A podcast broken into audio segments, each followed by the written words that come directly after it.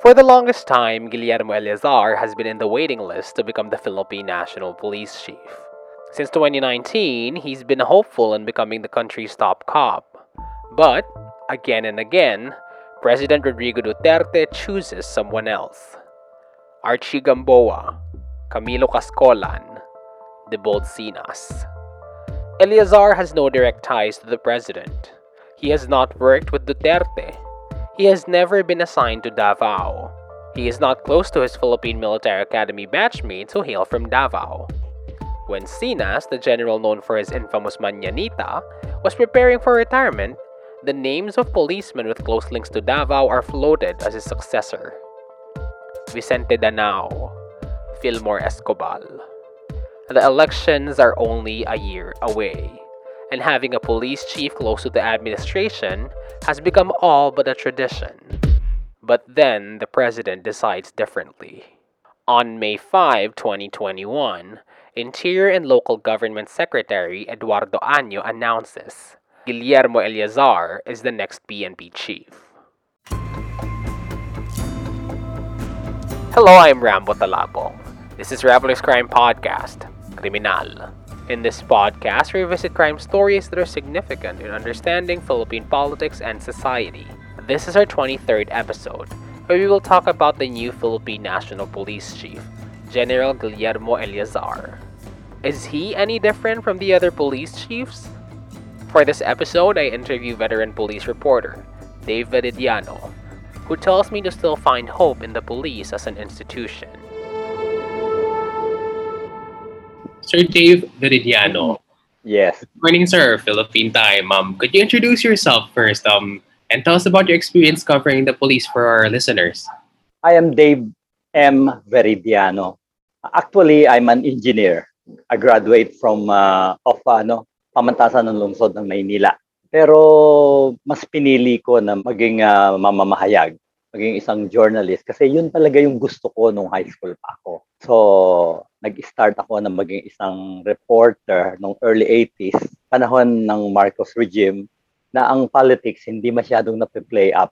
So, ang lutang na lutang noon, yung police coverage, yung reporting ng crime, kasi nga, mas yun ang binibigyan ng importansya ng mga tabloids noon, ng mga dyaryo. Kaya ang sikat noon, nung panahon na yon tabloid, yung mga broadsheet, sila yung nagke-carry ng mga political issues. Kaya mula noon up to now, yung dugong nananalaytay sa akin as a journalist is yung pagiging crime reporter ko. Doon na ako na-identified as a reporter. Yun ang naging specialty ko. The crime and police beat reporting. And marami na kayo na-cover, of course, na Philippine National Police Chief. At saka, syempre, even before the PNP became the PNP, di ba? Oo. oo. Ang inabot ko na PCINP pa ang tawag noon niya. Inabot ko na PCINP chief si Major General Fidel B. Ramos. Siya yung una. Tapos nung matapos na siya, that was the time na Marcos was ousted. And then pumasok na yung Aquino regime. Napalitan na yung PCINP. That was in 1991, I think. January 21, 1991. Natatag yung Philippine National Police. Ang last PCINP chief, ah, ito pinagtatalunan pa eh. Para sa akin, hindi si General Montaño. Although siya yung talagang huling PCINP chief. Si Cesar Nazareno yung last PCINP chief and then naging PNP. So siya na rin yung naging PNP chief. 1991 mm-hmm. yun. Inabot ko yon and mm-hmm. from him hanggang yung huli ngayon, bali total is 26 sila naging PCINP chief. And from my understanding, Sir Dave, kasi di ba nagre-report ka sa police, tapos mm. sabi tayo rin mga reporters, tayo rin mga journalists, meron rin tayong parang ranks na sinusunod at ano, after period of time, promote tayo to editor. And can you just tell us about your experience also being promoted as editor and your excursions and your experience of still covering the police even when you're already an editor? Mm-hmm. Nasa Inquirer ako after 15 years. I was transferred from the defense beat, no, from the police beat to Malacanang kasi ako daw yung most senior at saka marami ng kasamahan ako noon na mga reporters na medyo nagrereklamo kasi tuwing magkakaroon kami ng reshuffle every three years, eh hindi ako nare-reshuffle, sila lang ang nare-reshuffle. So maraming umaangal. So para mawala yung alingas-ngas, nilagay ako sa Malacanang. After five days, nag-resign ako kasi magiging useless ako to cover politics. I hate politics. Mhm. Yun.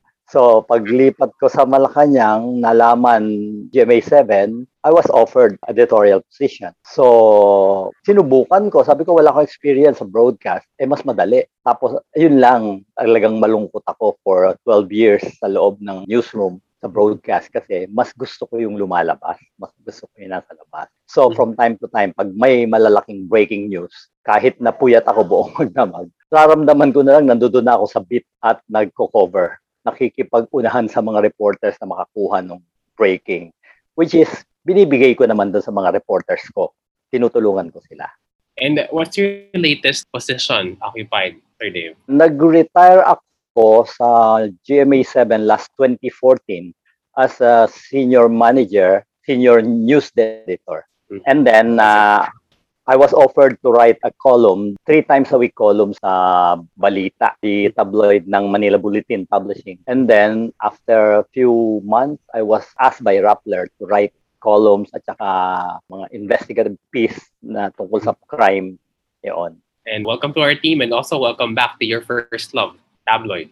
Yeah. Okay, sir. So talagang marami kayong pinagdaanan at saka marami kayong experience sa police beat. Today, I wanted to, to talk to you about an interesting personality, this important person right now, the most impo- important person in the Philippine National Police, si Guillermo Eleazar. And of course, Yeah. sundan din natin yung kanyang journey, yung kanyang rise sa PNP. Could you tell us about Guillermo Eleazar? Sino siya? What do you know about his background? What sets him apart? And how did he rise? Pwede natin isa-isahin yun, sir. Alam mo, si Chipenti, Gilor kung tawagin siya, naming mga reporters na kakilala na yan. Pumasok siya ng 1987 eh. Katatapos lang ng EDSA Revolution. Hindi ko na monitor yung pagpasok niya as a junior officer. I came to know him only nung ano na siya, nung I think senior officer na siya.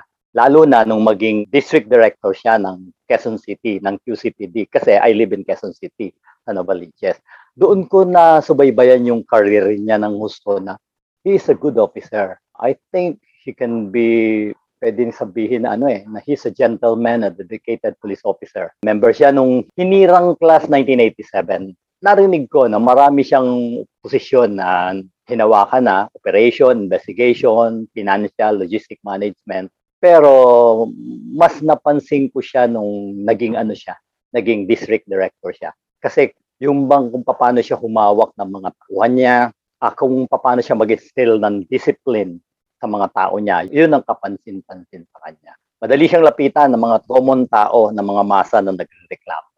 Unlike yung ibang officers, hindi nakikipag-usap, siya talagang na madaling kausap. And Sir Dave, di ba sa ano, naging QCPD police chief siya, naging district Oo. director siya ng Quezon City under President Duterte, no? Hindi ko na masyadong maaalala. I think so, oo.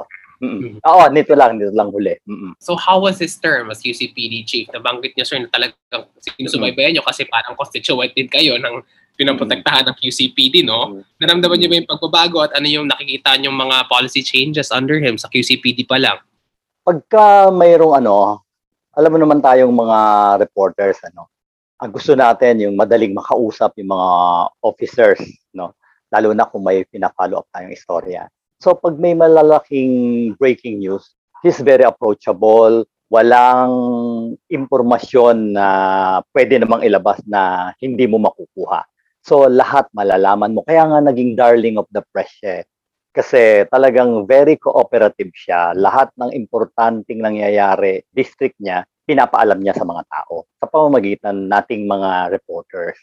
So wala kaming kaproble-problema sa pagkuha ng balita. Napakadali niyang tawagan. Pag hindi mo siya natawagan, hindi mo siya nakausap, siguro busy siya, maghintay ka lang ng few minutes, mag-return call siya sa'yo para tanungin kung ano yung importanteng kailangan. And ang ganda ng sinabi niyong term, Sir Dave, na siya ay darling of the press. Kasi di ba meron din mga officers na parang siya rin mabilis Ah. mag-reply. Pero si General Eleazar, parang meron din siyang personality factor eh, di ba? Quotable siya. Tapos Mm-mm. parang passionate siya magsalita siya. Tama ba? Oo, magaling siya kausap eh. Alam niya yung kailangan natin. At saka, ang isa pa kasi, hindi siya sinungaling kausap. Pagka off the record, sasabihin niya sa'yo, oh, off the record to, pero I'll give you a background. Ganon. Malaking bagay siya para sa ating mamamahayag. At Kasi siyempre, dahil open siya sa atin, nababasa ng mga tao yon na-appreciate ng mga constituent niya yung ginagawa niya.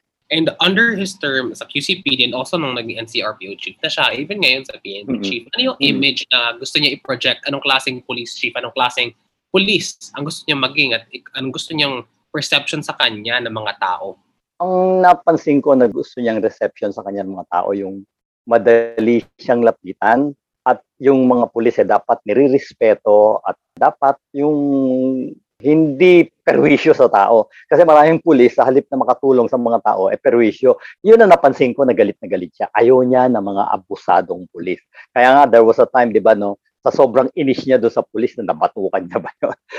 Tapos humingi siya ng paumanhin sa mga tao kasi sa sobrang galit niya, yung ganun ba, na ayaw niya ng mga abusadong pulis. At yun ang nakikita ko na mukhang kayang-kaya niyang ipatupad ngayon kasi siya na yung chief PNP. Ang problema kasi, pag hindi ikaw yung chief PNP, isa kang officer, madidisiplina mo yung mga tauhan mo. Pero, ang disiplina mo hanggang dun lang sa posisyon mo. Pag bata yan, nung mas mataas sa'yo, eh asahan mo, walang, walang mangyayari dun sa disiplina mo. Unlike ngayon, siya na yung chief PNP. Pag merong nasa baba, ah, sigurado, pagdating sa kanya, sibak yan. At talagang yun, nakikita ko yun. Dave, I'll, just go over his career. So, naging siyang op- officer sa United Nations, sa Cambodia, tapos meron siyang naging siyang COP, Chief of Police San Pedro Laguna, tapos Mhm. naging siyang CIDG, yung Criminal Investigation Detection Unit sa Central Luzon, sa Central Visayas. So, nag, Mm-mm. nag ano siya, nag um, Visayas din siya. Pero ano rin yan, talagang notable sa kanya, ay yung kanyang pag-rise ngayon, nabanggit nyo nga kanina na hindi mo siya masyado napapansin nung nasa police beat ka. Hindi mo napapansin masyado si Sir Gilor, tawag natin sa Oo. kanya, si General Eliazar. Gilor. Pero yung pagtaas niya dito sa Duterte administration, talagang pansin-pansin mo siya, di ba? Pero si General Eliazar, wala siya sa internal circles, di ba, ni President Duterte. Wala rin siyang Davao connection. Wala nga siyang assignment sa Davao. Kaya siya nakaakyat? Paano siya naging PNP chief? Alam mo kasi lumutang na rin yan si ano si Gilor nung panahon ni Alan Purisima. Marami siyang natutuhan kay Alan Purisima at ina-admit niya yon. In fact, during his ano yung speech no nung maging chief PNP siya, 'di ba? Nabanggit niya, nagpasalamat siya doon sa kanyang ah, ano mentor. He was referring to Alan Purisima kasi si Chief PNP Alan naging tauhan siya and then nakita niya kung paano magtrabaho din si Alan. Medyo parang medyo may similarities yung ugali nila pero marami siyang nakuha. Marami siyang bagay na napulot na yung pati yung hindi niya dapat pulutin, natutuhan niya yon. Kasi si Alan Purisima no, napakahirap hagilapin ng media which is nakita niya na hindi maganda para sa kanya. Kaya ngayon, he is very accessible sa media dahil nakatutulong yon pagiging accessible ng niya sa media. Interesting yung sinabi niyo na si former Purisima. police chief Purisima under the Aquino administration ay Yes, parang ano titingnan niya as a as a mentor figure tama ba ano yung nakikita niyo similarities sa kanila Alam mo si Alan, tahimik lang ano, hindi siya masyadong naaabot ng iba kasi ako kasi naka, nakasama ko si Alan sa mga operation. Magaling sa operation, intelligence work, police operation, magaling si Alan. Maraming napulot doon si Gilor, si Chief PNP. sa operation side no kailangan na natin note na na-dismiss si former chief Purisima ng ombudsman gawa ng ano anomalous deal sa Werfast at PNP 100 million deal so pa, medyo Mm. questionable yun Oo, No. questionable yung ano kasi sa pagkakaalam ko ha, nung pumasok siya sa PNP, pirmado na yung kontrata. Ah, So, ang dapat niya na lang gawin is to implement it. So, yun ang ginawa niya, in-implement niya lang. Hindi ko na alam eh, Mm. hindi ko na abot eh kung pwede niya namang wag i-implement kung pirmado na. No? Hanggang doon lang ako eh, hindi ko na masyadong naabot yung lalim na investigation sa ombudsman. And it's interesting that you raised that, uh, Sir Dave, yung ano, yung minana niyang PNP ni, ni Hmm. former PNP Chief Purisima. Let's go to Guillermo Eleazar, General Eleazar. Ano yung kanyang minanang Philippine National Police? Anong kanyang dinatnan sa kanyang pagpupo as PNP Chief naman? How would you describe the PNP that Guillermo Eleazar inherited? Ako, isa lang ang sagot ko dyan. Biglang humina sa intelligence operation, biglang humina sa investigation. Abe, sa dami ng crimes na nangyari simula nung pumasok ng administration na to, bilang mo lang sa daliri mo yung nasosolve na kaso eh. sa dami ng ano ng gadgets na, na, na nakakalat sa paligid natin na makakatulong sa investigations ng mga pulis, wala silang nasosolve. Tingnan mo na lang yung ano, yung uh, riding in tandem. Sa loob ng 60 days, nito lang nakaraang mga buwan, 45 days, ilan ang naging kaso ng riding in tandem? Almost more than 60, mga 65. Pero walang nasosolve kahit isa. Ang daming CCTV sa kalsada. Ang daming taong nakakakita. Identified yung namumukaan yung mga suspect, walang nahuhuli. Bakit? Ganun sila kahina. Samantalang noon, yung mga pulis, stretch mark lang ng sasakyan, bakas ng paa ng bakas ng sapatos sa isang crime scene, nasosolve yung kaso. Ngayon, sangkatutak na CCTV, wala silang nasosolve. Anong nangyari sa ating CIDG? Yan pa naman yung hinahangaan kung premier investigating arm ng PNP. Wala. Ang pinagkakaabalahan nila ata, eh, hindi ako nang intriga, pero mukhang puro 1602. Alam mo ba yung 1602, yung gambling? Puro yun ata ang kanilang pinagkakaabalahan ngayon. At saka yun nga, yung utos sa taas, yung sa drug. You're listening to the 23rd episode of Criminal, Rappler's Crime Podcast. How is it so far? If you want to listen to other cool and informative audio, check out other Rappler podcasts on SoundCloud, Spotify, Google Podcasts, and Apple Podcasts. This crime podcast wouldn't have been possible without the support of our listeners. If you haven't yet, support Rappler by joining our community called Rappler Plus. Rappler Plus believes in speaking truth to power, using technology for the greater good, to power communities to action. Go to rappler.com slash plus for more details. So talagang napansin nyo yung deterioration ng quality of policing under Guillermo Eleazar. And uh, ano about Sir Dave, gusto ko rin i-discuss yung kanyang possible complicity dito. Kasi ano siya, di ba? Bahagi rin siya ng mga police dito at naging siyang QCPD police chief. At Mhm. bahagi rin siya sa drug war at sa impunity ng drug war. What would you say is his involvement in all of this? Kailangan din natin kasi i-note, di ba, na QCPD chief siya at ang dami rin namatay sa QC, di ba? Ito nga yung sinasabi ko. Pagka official ka at hin- wala ka pa dun sa pinakamataas na posisyon, hanggang dun lang sa level mo yung kaya mong isolve.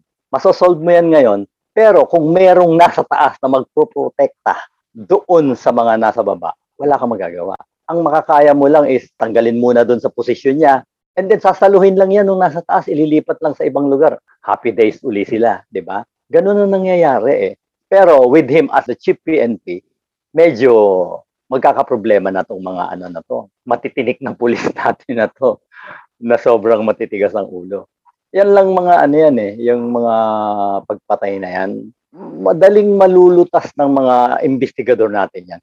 Kung ha, kung yung nakaupo na official nila is ay makikipagtulungan sa kanila.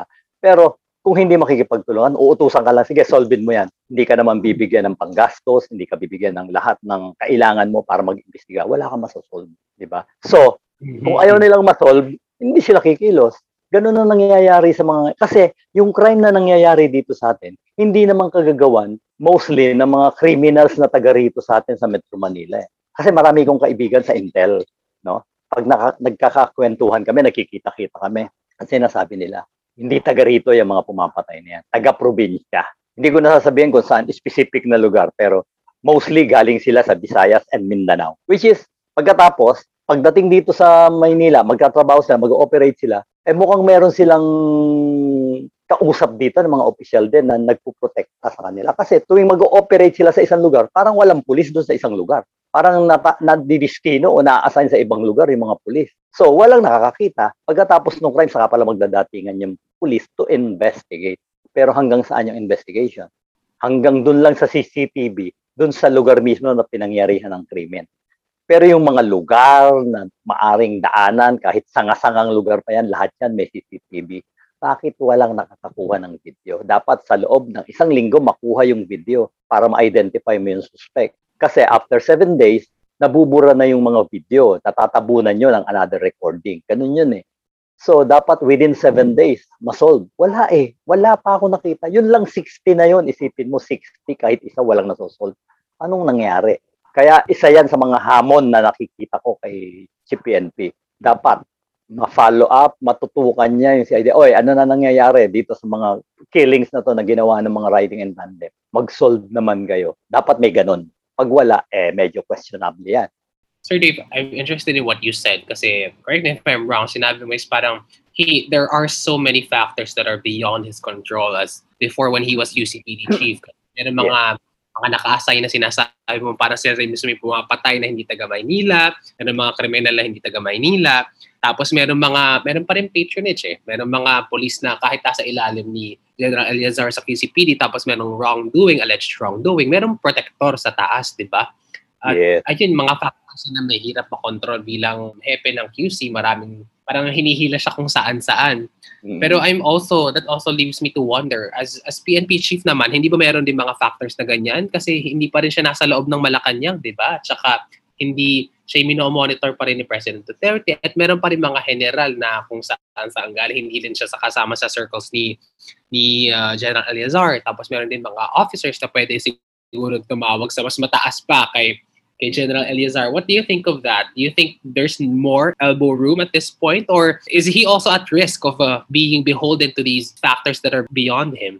Alam mo, isa sa mga natutuhan ko sa mga magagaling na investigador noon, alam nila kung paano lulusutan at paano hindi masisira sa public yung image nila sa paglutas, no, sa pag-iimbestiga ng isang malaking krimen. Halimbawa, noon, pag may pumutok na malaking krimen, tatrabahuhin ng mga investigador na magagaling. And then, hindi mo may iwasan na pag may connection yung mga kriminal, eh may bubulong sa yung mataas na opisyal. Bata ko yan, arbor na yan. Hindi mawawala yon. Yung magagaling na investigador, ang ginagawa nila, tinutuloy nila investigasyon. Nalabas talaga yung totoo. Ipa-file nila sa fiscal. Pag bumulong uli yung ano, yung sir, naka-file na yan, pa-file namin sa prosecutor yan. Doon yun na lang ha- habulin. Kaya karamihan noon, nakakalusot yung mga pulis sa pag-imbestiga kasi pinail nila sa prosecutor, sa fiscal, sa court. Nasa korte na yung kaso. Doon nila ngayon nahabulin ng mga mga protector nitong mga kriminal yung kaso. Lusot na yung pulis. Yun yung nakikita ko eh. Ngayon kasi hindi na nangyayari yun. Hindi na nakakaabot sa prosecutor ang karamihan ng kaso eh hanggang ibaba na lang. Ang nakakaabot lang dun sa prosecutor na sobrang ano na siguro, sobrang uh, controversial na lang ng kaso. Kamukha nung sa Makati, nakarating sa prosecutor, pero sobra naman ng pagkakaluto nung yung pagkakapatay nung yung flight stewardess. O, Mm, sobra sir. naman oo, sobra yung yung investigation eh masyado pati yung sa laboratory ah, examination eh. 'Di ba? Napaglaruan. Yeah, hindi dapat ganon. Kaya nahahalata. Palagay ko ganun ganun ang sitwasyon ano. Kung iahambing mo, ganun yung nangyayari. Wala na ngayon yung ganung klase ng investigation. Karamihan ngayon sa baba pa lang wala na. Arbor na kagad. Ang tagal nang nangyayari yan. Kung napapansin mo, nag-police reporter ka rin. Yung mga krimen natin, hanggang doon na lang sa baba. Mhm. Talagang hindi, ang konti lang talaga na so. so tapos, um, Sir David, tong kay General Eleazar, alam ko kinausap ko yung isa kong colleague, yung bagong police reporter ng rapper, si Jairo Boliedo. At Mm. gusto ko sana tanongin ulit, baka meron ka rin bagong insights ngayon sa, for the past few weeks. Ano yung mga reforms na pwede pang ipasok ni General Eleazar bilang PNP chief? And ang initial count natin, six months. Pero ngayon, syempre, less than six months na lang magre-retire siya. Ano pa ang pwede niyang gawin? ang talagang magagawa niya diyan na na mag-iwan ng magandang imahe sa mga tao. Lahat ng mga pulis na ah, gumawa ng kapalpakan, tibakin na kagad niya. Wala nang wala nang maraming usapan. Kamukha ngayon, may dalawang nakasalang na pulis diyan, yung, yung isipin mo yung special child 18 years old barilin ano lang yan, gambling lang yan, sugal lang yan. Bakit kinakailangan mamaril ka ng tao? Bata pa. Dahil nangaagaw daw. Oh, come on. Yan, yan, yung mga ganyang klaseng pulis eh. Masyado trigger happy na eh. Yan ang dapat talaga sibak kagad yan. Paila ng kaso, sibak kagad. At tingin ko yan, hindi makakaligtas kay CPN. Yung mga ganyan. So dapat talaga ano ma matigas at saka Kamay na braso talaga. aha, talagang kailangan mahigpit na mahigpit no. Pero ito rin yung aking kinatatakutan sir. So syempre merong mga merong hope, kumbaga, sa mga human rights advocates din na pwedeng baguhin ni General Eleazar. Pero ano, recently lang, sabi rin niya na hindi din sila, kasi di ba si President Duterte nagbigay ng order na wag mag-share ng file sa CHR, sa investigators, sa, sa kanilang drug war. So, mahirap magkaroon ng independent investigation. Tapos si General Eleazar, tinanong din kung magbibigay ka na ba under this term, mag-share ka ba. Sabi niya, ano pa rin, hindi pa rin eh, sa DOJ pa rin lang daw sila pwede mag-share. At pinasa niya yung bola sa DOJ na kung mag-share ang Duterte government, yung DOJ mag-share pero hindi PNP kasi merong order kay President Duterte na bawal mag-share ang PNP ng files na mahalaga sa human rights investigators, pati sa ating mga journalists. Anong pagbasa mo dito? Naniniwala ko, no? He believes in the rule of law. And he will continue to clean the street of illegal mga pulis na makukulit, matitigas ang ulo, mga corrupt, through public cooperation. And kung mapapansin mo, ginagawa niya na ngayon na yung mga hotlines niya kung paano magsusumbong, which is gumagana. Ah, gumagana siya. Madali magsumbong sa kanya. Unlike before, may nagbigay ng number pero hindi mo naman makontak. Itong ano naman, syempre malaking campaign promise ni President Duterte is the drug war. Sa tingin niyo, posible pa kaya? Kaya, kaya pa kaya ipanalo ito? Na, kasi ang ano eh, ang, ang, ang pangako ni President Duterte ay clear ang lahat ng mga barangay ng drugs. Kaya pa kaya to under the watch of General Eliazar? Kaya yan eh. Hindi totally, no? pero makapag-contribute dun sa talagang resulta na gusto nilang ma-attain. Pero kasi ako, masyado akong bias dito sa drug war na to eh. Simula pa ng umpisa niya, nung makita ko yung mga taong involved sa fight against drug war, eh medyo kinabahan ako sa magiging resulta. Medyo malalim, medyo mahirap intindihan kasi ganito yan. Nung nangangampanya pa lang si Presidente, bilib ako doon sa kampanya niya against drugs kasi talaga naman totoo, maraming sinisira yung drugs. Nung manalo na siya at maglutangan yung mga sumuporta sa kanya na karamihan mga police generals na mga nagretiro na, kinabahan ako. Kasi most of these people na nakita kong mga sumuporta sa kanya, eh, ito yung mga hindi malinis ang pangalan pagdating sa pakikibaka laban sa droga. So tainted ang image nila, ang mga pangalan nila. Pagkatapos sumasabihin na sila yung katulong sa paglaban sa droga, sa illegal na droga. Aba, ang nasa isip ko noon, baka maging ano lang ito, maging elimination of the competition. Which is, tingin ko ha, mukhang nangyari na. So, meron pa rin kalaban ngayon. Talagang nawala yung malaking sindikato sa droga. Pero sino yung naiwan? Yung competition. Which is dapat itong naging competition na to naman ang ma-neutralize, ang mawala. Ito yung malaking hamon. Hindi lang ito kay ano, kay Chief PNP Gilor. Pati dun sa susunod na papalit sa kanya kasi matagal na labanan niya when it comes to drugs. Yung sa ibang bansa nga eh century na, ayun pa rin ang problema nila dito pa sa atin. Ang importante yung may nahuhuli, dapat nga may nasisilya elektrika eh, para makita eh, na talagang mahigpit ang laban sa kanila. So mukhang tatagal pa talaga, no? I wanted to discuss with you yung ano yung pagpili sa kanya yung mismong act of President Duterte of choosing him.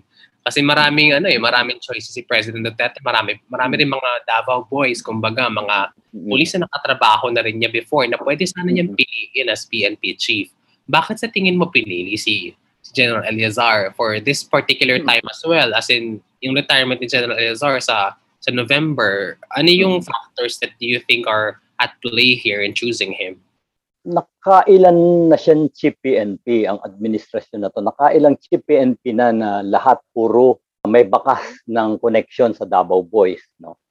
So, wala naman nangyari sa PNP eh. Wala namang nasosolve na crimes eh. Tapos, nag-deteriorate talaga ang image ng PNP ha. Sa loob ng ilang taon na yan, nag-deteriorate talaga. Kung ano-anong controversial na ang pinasukan. So, wala ka ng pagpipilian eh. Sino pa? isa lang yung nakikita ko na talagang, pero ako ha, ang totoo, after nung tatlo na magkakasunod na hindi na siya na, nakuha, si Gilor, sabi ko wala nang pag-asa. Talaga, wala nang pag-asa. Pero, nung siya yung pinili, sabi ko, mukhang kailangan nilang i-redeem yung, yung, yung image ng PNP talaga. Kinakailangan maayos nila bago mag-eleksyon. So, kailangan nila yung tulong ni Eliasar. Kaya pinili nila. Isipin mo, Sa recommendation ng DILG, isang pangalan lang. Hindi nangyayari yan. Kadalasan talagang may pinagpipilian. In this case, isa lang. So mukhang siya talaga yung nirecommend ni SILG, Eduardo Anyo, na talagang pinagkakatiwalaan din ni President Duterte, no? Mm. Sir Dave, last question ko para sa ating mga Ah. tagapakinig, para sa ating mga listeners.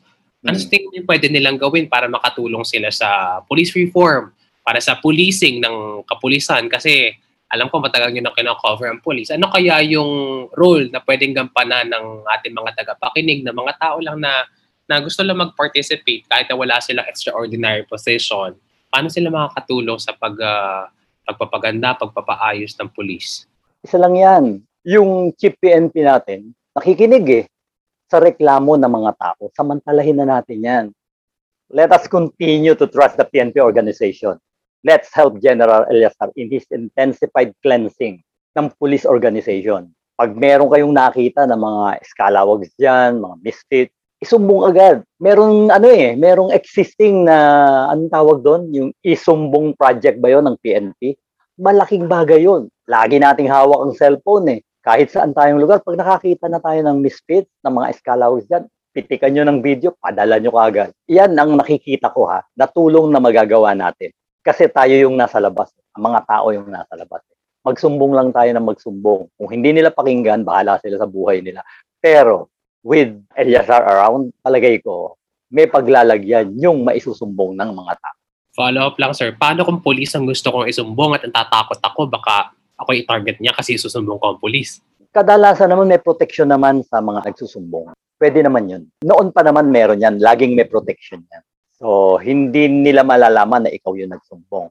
Ang importante kasi, malaman nila yung ginawang kalokohan. Ngayon, bahala na silang mag-establish, mag-develop ng kaso laban dito sa taon. Ang importante, meron ng initial evidence na galing sa, sa mamamayan natin na magagamit nila. Dave Veridiano, senior police reporter, veteran police reporter, respected journalist. Maraming salamat sa pag-uusap sa amin. sana um, makatulong, sana nakipag, nakapagbigay liwanag yung konting nalalaman ko sa pagiging police reporter. Huwag tayong mawala ng pag-asa. Ako, sa tagal ko sa police beat, lagi akong may pag-asa na yung susunod at susunod na pamunuan ay makakatulong sa atin. Thank you very much, sir. Okay. This has been Criminal. If you'd like to be updated on this and other issues, don't forget to follow Rappler and Newsbreak on Facebook and Twitter. And if you have suggestions about topics we should cover in this podcast, just send me a message. My inbox is open on Twitter at Rambo Reports. I'm Rambo Talabo. Thank you for listening. Subscribe and listen to this podcast on Spotify, Apple, Google, or wherever you get your podcasts.